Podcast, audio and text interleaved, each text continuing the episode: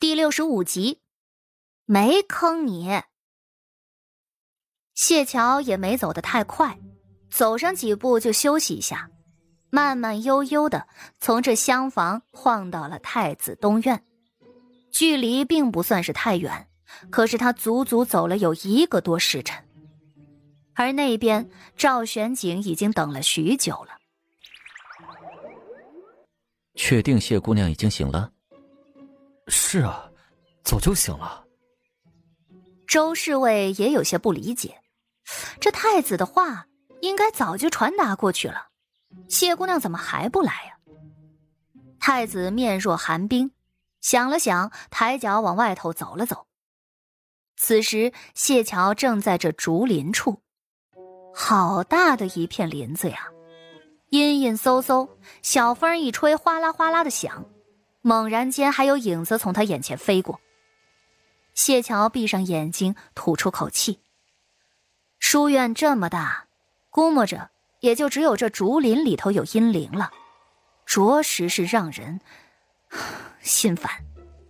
早知道就不来了，糟心的很。他今天是着实没什么力气收服阴灵了，所以就干脆给自己身上啪拍了一道符。那是一道很复杂的符，本来是得省着用的，毕竟他画符也不容易。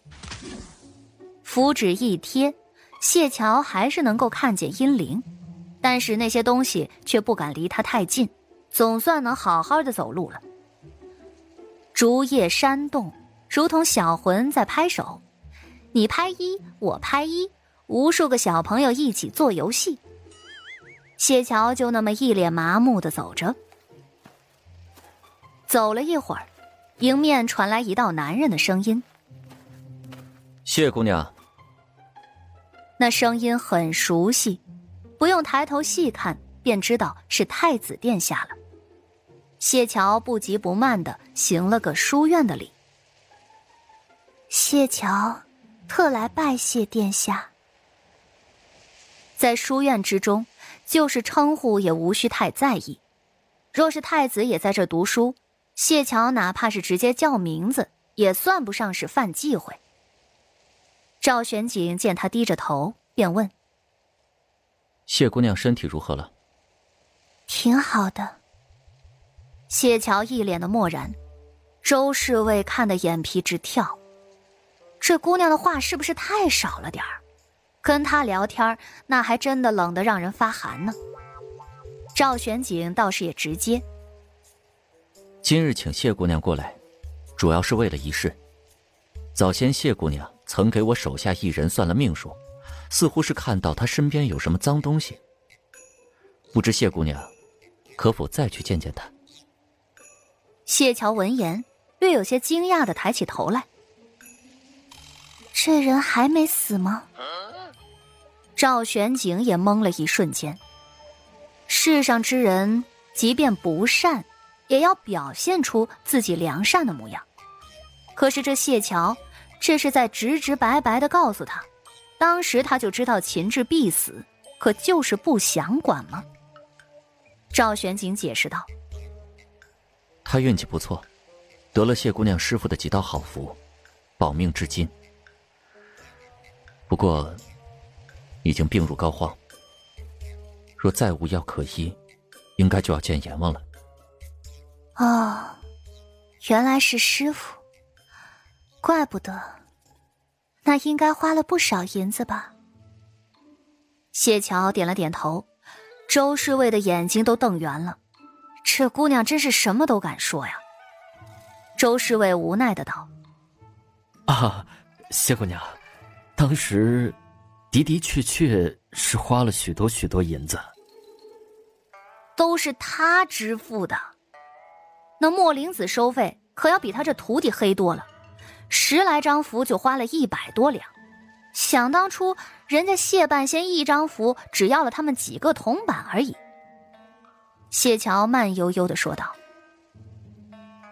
一符难求，能护他到现在。”可见你们买了不少符吧？你买的多，我师傅那边存货便会少。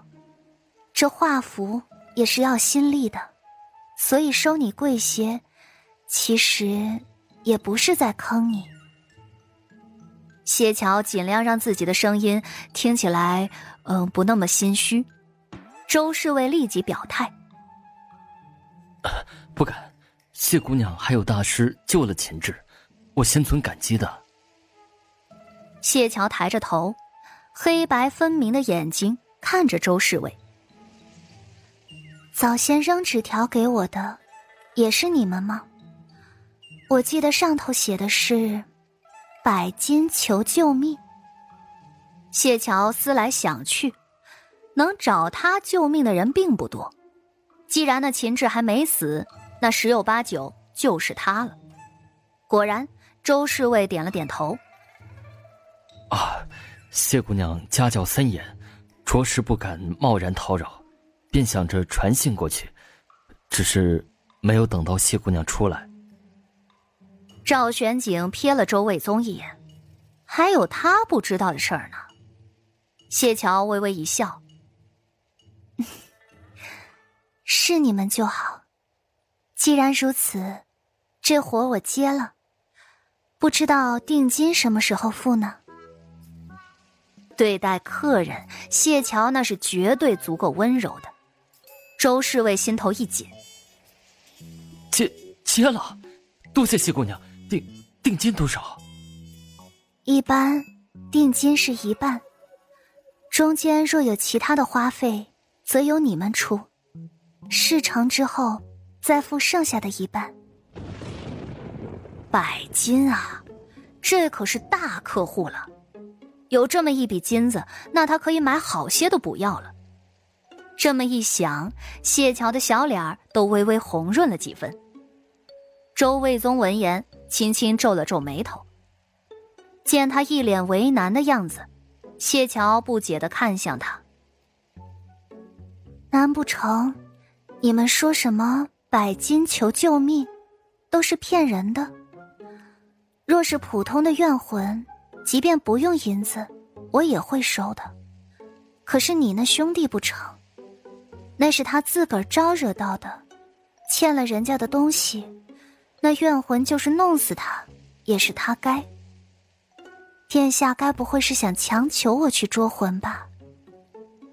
赵玄景的身上散发着一股生人勿近的味道。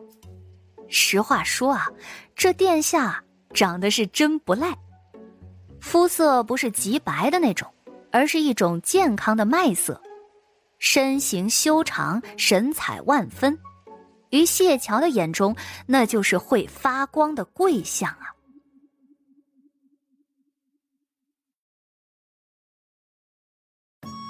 本集就播讲到，感谢您的收听。去运用商店下载 Patreon 运用城市，在首页搜索海量有声书，或点击下方链接听更多小说等内容。